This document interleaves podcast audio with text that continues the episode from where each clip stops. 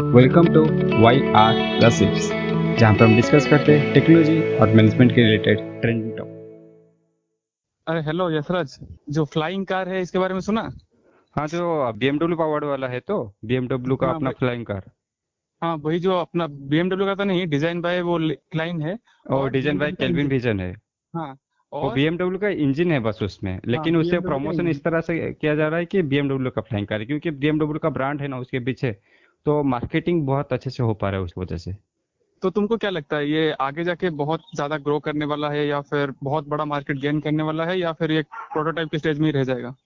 Actually very करता है कि तुम इंडिया के बारे में पूछ रहे हो या फिर पूरा वर्ल्ड के बारे में पूछ रहे हो। नहीं, वर्ल्ड के बारे में पूछ रहा हूँ। अच्छा, वर्ल्ड के बारे में पूछ रहे हो, तो इनका मैं एक्चुअली पास स्टडी कर रहा था। इन्होंने एक्चुअली काम शुरू किया 1989 से, फिर उन्होंने एरोमोबिल 2, जो उनका सबसे मतलब एक बेसिक डिजाइन बोल सकते हैं, उससे बनाए उन्होंने 1996 में। अभी जाके 2016 में ये वाला जो डिजाइन है, ये वाला डिजाइन वो सामने लेके आए। और उस कंपनी का जो केल्विन विजन का जो सीईओ है, उनका बोलना है कि ये सबसे बेस्ट डिजाइन हो सकता है किसी भी फ्लाइंग कार के लिए।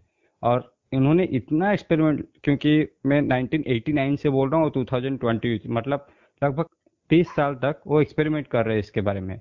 तो उनका बोलना है कि वो इस चीज के बारे में इतना ज्यादा एक्सपेरिमेंट कर चुके हैं कि इससे अच्छा कार और इससे अच्छा डिजाइन बन ही नहीं सकता। तो उनका बोलना है कि ऑलमोस्ट फाइनल डिजाइन है, इसे बस थोड़ा सा मॉडिफिकेशन करना है। पर इस डिजाइन में मुझे प्रॉब्लम ये लग रहा है कि अभी जो ये करेंट डिजाइन है, मतलब अभी जो टेक्नोलॉजी यूज करे या फिर वो डिजाइन और जो कॉन्सेप्ट यूज करे, उस कॉन्सेप्ट में थोड़ी सी खामी है। क्योंकि हम सभी जानते हैं कि इंडिया में अभी भी एयरपोर्ट एक्सेसिबिलिटी इतना ज्यादा नहीं है, या फिर पूरे वर्ल्ड में भी ले जाए तो यूएसए और बाकी कुछ बड़े बड़े कंट्रीज को छोड़ के एयरपोर्ट एक्सेसिबिलिटी इतना ज्यादा नहीं है। और इस कार को उड़ाने के लिए फ्लाइंग स्ट्रिप चाहिए, और इतना ज्यादा फ्लाइंग स्ट्रिप लाना और कमर्शियल यूज में तो ये फिजिबल नहीं लग रहा है, लेकिन एक प्रूफ ऑफ कॉन्सेप्ट और एक स्टार्टिंग के रूप में एक अच्छा कदम माना जा सकता है। बट अगर वो इम्प्रूवमेंट कर सके इसको, मतलब वो वर्टिकल लैंडिंग अगर करवा सके तो शायद इसका कुछ चांस बनता है। और एक बात भी है ना, मतलब अगर ये 1000 किलोमीटर, वो बोल रहे हैं कि 1000 किलोमीटर तक हाइट में जा सकता है, तो ये बहुत बड़ा प्रॉब्लम हो सकता है या थ्रेट हो सकता है, जो कि कमर्शियल फ्लाइट्स है, क्योंकि बहुत ज्यादा कमर्शियल फ्लाइट उस रूट में शायद उड़ रहे होंगे और लोगों को पता नहीं होगा कि उड़ रहे हैं कि नहीं, क्योंकि वो जो पूरा सिस्टम को एक प्रॉपर ऑर्गेनाइज करना है वो बहुत बड़ा टास्क है। क्योंकि वैसे भी एयरपोर्ट अथॉरिटी जो होता है वो सिर्फ फ्लाइट्स होते हैं, उनका कोऑर्डिनेट्स वो सब वगैरह चेक करते हैं और उनका जो फ्लाइंग पाथ है उसके ट्रैक करते हैं।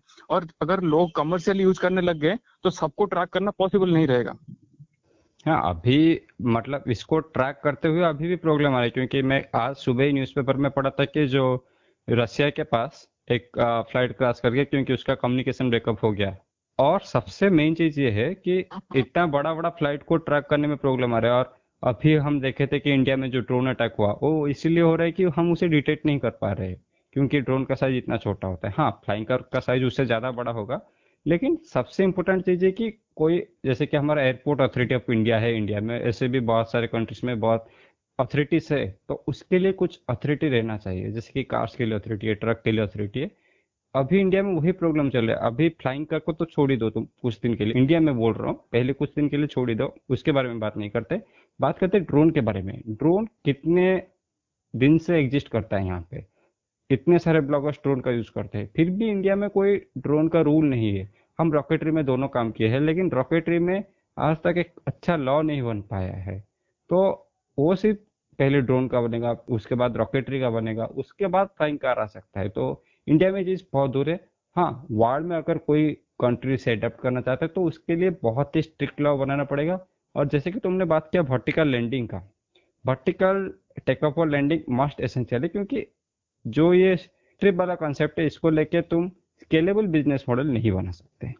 हाँ, और एक बात, अगर वहाँ पे पायलट की जरूरत है या फिर मतलब रनवे की जरूरत है, तो कमर्शियली तो यूज नहीं कर सकते। मतलब किसी को मतलब अच्छा है कार लेके चला जाऊँ मैं, हाँ उससे अच्छा है मैं फ्लाइट लेता हूँ, यहाँ से दूसरी सिटी में फ्लाइट लेता हूँ, वहाँ से उतरता हूँ, कार लेके जाता हूँ। सेम कॉन्सेप्ट हो गया ना, अगर तुमको रनवे भी चाहिए और पायलट भी चाहिए, क्योंकि अगर प्रॉपर ट्रेनिंग नहीं होगा तो सारा लोग इसको यूज नहीं कर सकते, क्योंकि बहुत डिफिकल्ट मैकेनिज्म है इसका।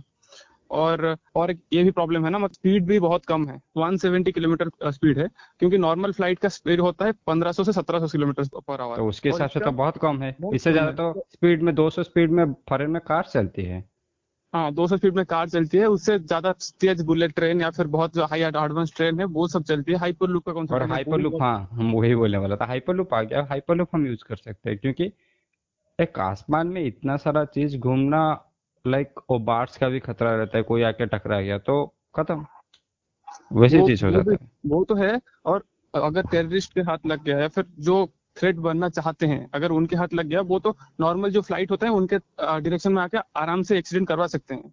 हाँ वो भी कर सकते हैं। और ये भी एक चीज है कि जिसको हम कंसिडर कर सकते हैं, शायद ये कभी ना हो, हम दुआ करेंगे, लेकिन अगर किसी टेररिस्ट आके कहाँ पे अटैक कर देता है, उसके बाद फ्लाइंग टैक्सी में बैठ के छू तो ये तो लाइक बॉर्डर क्रॉस कर लेता है, तो वो बहुत ही बड़ा प्रॉब्लम है ये चीज, तो इसे भी एड्रेस करना चाहिए।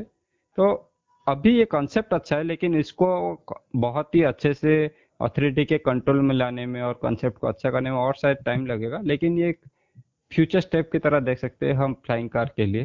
तो इससे कुछ अच्छा भी होगा, जैसे कि शायद ट्रैफिक कंट्रोल हो जाएगा। अगर इसको थोड़ा मिनिमम हाइट जैसे कि 300 मीटर 500 मीटर ऊपर ऐसे अगर उड़ा सकते हैं तो शायद एक्सीडेंट भी बच सकता है, प्लस उसके अलावा हमारा ट्रैफिक जो कंट्रोल होता है वो कंट्रोल हो सकता है।